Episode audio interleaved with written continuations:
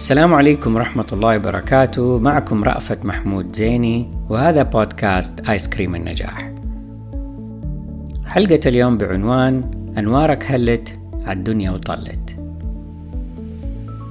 يبدأ التحفز لقدوم العيد بذهابي مع أبوي وإخواني للخياط الجاوي ونسبة إلى جاوا في أندونيسيا في بيته ومعانا طاقة قماش أي لفة قماش الثياب الدوبلين لتفصيل ثياب العيد. وذلك بتصميم معتاد. ياقة قلاب في الغالب وأزارير صدف وكم مفتوح مع أني أحب الكبك. وثانية في أعلى الأكمام. وتأكيد من أبويا على وجود ثنيتين في أسفل الثوب كي تواكب نمو الأطفال المستمر. والذي لم يكن قضية كبرى في حالتي. فقد كنت أطول بالكاد بضع مليمترات في العام الواحد. عندما كبرت قليلا بدأت أعرف أن هناك أنواع أخرى من الأقمشة. وفرحت عندما بدأت أفصل ثياب من قماش التريفيرا اللي كنت أشاهد بعض الزملاء يلبسوها في الفصل. ولم تسعني الدنيا بالطبع عندما فصلت ثوب تزين خيوط القيطان حول الياقة والزبزور أي مقدمة الثوب والأكمام. أما الأحذية فهي في الغالب جزمة سوداء لامعة وكان عندي واحدة فيها لون بيج في الأعلى أو بيضاء مع ألسنة طولية عنابي ضاعت في إحدى المناسبات وأقمت الدنيا ولم أقعدها على قول أمي. أما الشباشب الله يكرمكم فحكاية تانية. وبالذات لما صار الكعب موضة وتلاه النوع المغلق من الأمام كأنه جزمة والمفتوح من الخلف. لكن كنت أحس ببوادر العيد الفعلية في البيت عندما تبدأ أمي وستي ينفضوا أي ينظفوا البيت بعمق وتكون معهم مساعدات من النيجيريات المقيمات في مكة المكرمة في التنظيف أو حرمة الكوي اللي تيجي تكوي الثياب والغتر والسراويل الطويلة ومناديل الجيب اللي كنت أحب أشارك في كيها على تختة الكوي الخشبية المغلفة ببطانية وشرشف أبيض ناسع البياض؟ في ليلة العيد نخضع لتنظيف عميق يشمل التدليك بالليفة الخشنة والصابون والشامبو الأحمر اللي يعور العيون وتتعالى أصوات البكاء من حمامات.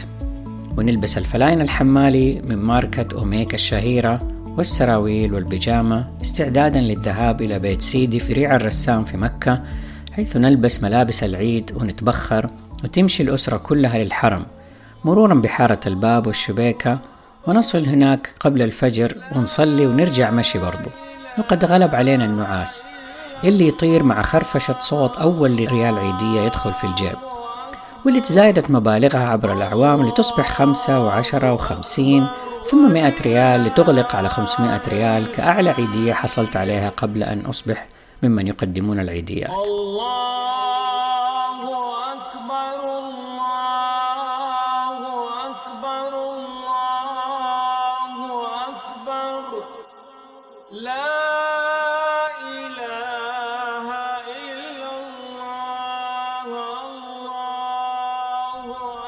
يتبع ذلك فطور العيد في بيت سيدي المكون من المنزلة وهي دام بالطحينة واللحم والدبيازة التي أنظر إليها من بعيد وأتوجس خوفا من المكسرات التي تطفو على سطحها.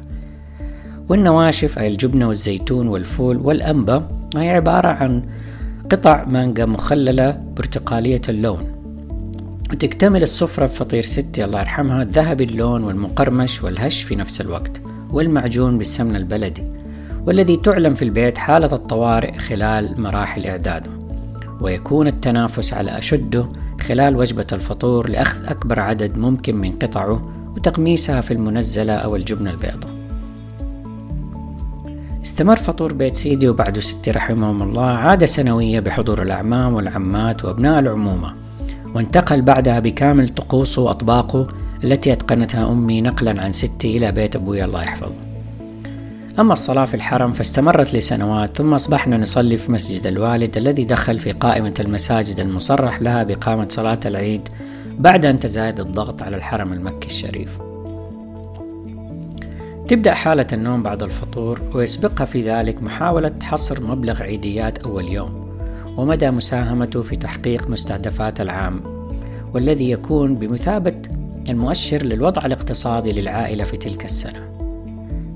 في المرحلة الثانوية صرنا نلتقي بعد الفطور في بيت صديقنا الحبيب توفيق ملاه للمعايدة والسوالف والبلوت وخلافه حتى ساعة متأخرة من الظهيرة لتبدأ بعدها فترة النوم الطويل الذي يقطع الاستيقاظ للاستعداد لعزيمة يوم العيد عند خلاني في الطائف وبعدها في بيت عمي جميل وهكذا.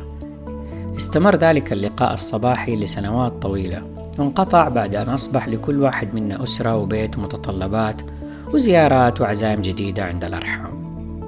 عندما صار عندي أطفال وبدأوا يكبروا ويتساءلوا عن ماهية العيد وفرحته إضافة لصلاة العيد والزيارات المختلفة بادرت أم محمود بفكرة إحياء حفلة صغيرة ليلة العيد في بيت الوالد حيث كنا نقضي آخر ليالي رمضان. وبعد تزيين المكان بالزينات والبالونات وانتهاء أمي من خبز الفطير واللي تتمنى كل رمضان أنه يتأخر العيد يوم حتى مع اكتمال الشهر تقام الحفلة بعد استحمام الجميع ولبس البيجامات أو الفوط أو ثياب النوم للرجال والجلابيات الموحدة التصميم للسيدات. وتقدم الحفلة أختي لبنى بأسلوب مسرحي حماسي لطيف يوثق بالفيديو. ونقوم فيها بتوزيع العيديات للصغار الذين باءت جهودنا بالفشل معهم لاستبدالها بهدايا مغلفة بشكل جذاب. حتى ظروف العيدية الأنيقة تجدها ممزقة ومتناثرة بعد انتزاع الأوراق المالية الجديدة منها ويتساوى في ذلك الصغير والكبير. أما تبادل الهدايا فبقي للكبار مع الوالد والوالدة والإخوة والأخوات. يتلو ذلك أكل كيكة وبيتزا مع مشروبات غازية وتختم الحفلة بصورة جماعية. إحداها سيلفي تزداد بحمد الله ازدحاما بمرور الأعوام وزيادة أعداد الأحفاد وأحجامهم. واستمرت هذه الحفلة عبر الأعوام حتى هذه الأيام. بحضور من تيسر لهم ذلك من الإخوة والأخوات والأبناء والأحفاد أو الحضور عن بعد عبر ال FaceTime للاحتفال بليلة العيد وسط التكبيرات المتداخلة مع صوت التلفزيون في الخلفية الذي يصدح إما بصوت محمد عبده ومن العايدين ومن الفايزين أو أغنية الطفولة الأشهر أنوارك هلت الدنيا وطلت محلاها يا عيد محلاها يا عيد. وكل عيد وأنتم بخير. أنوارك هلت. عالدنيا وطلت محلاها يا عيد محلاها يا عيد. وقلوبنا تهنت من الفرحة وغنت لك أحلى نشيد لك أحلى نشيد. أهلا بالعيد أهلا أهلا أهلا بالعيد أهلا.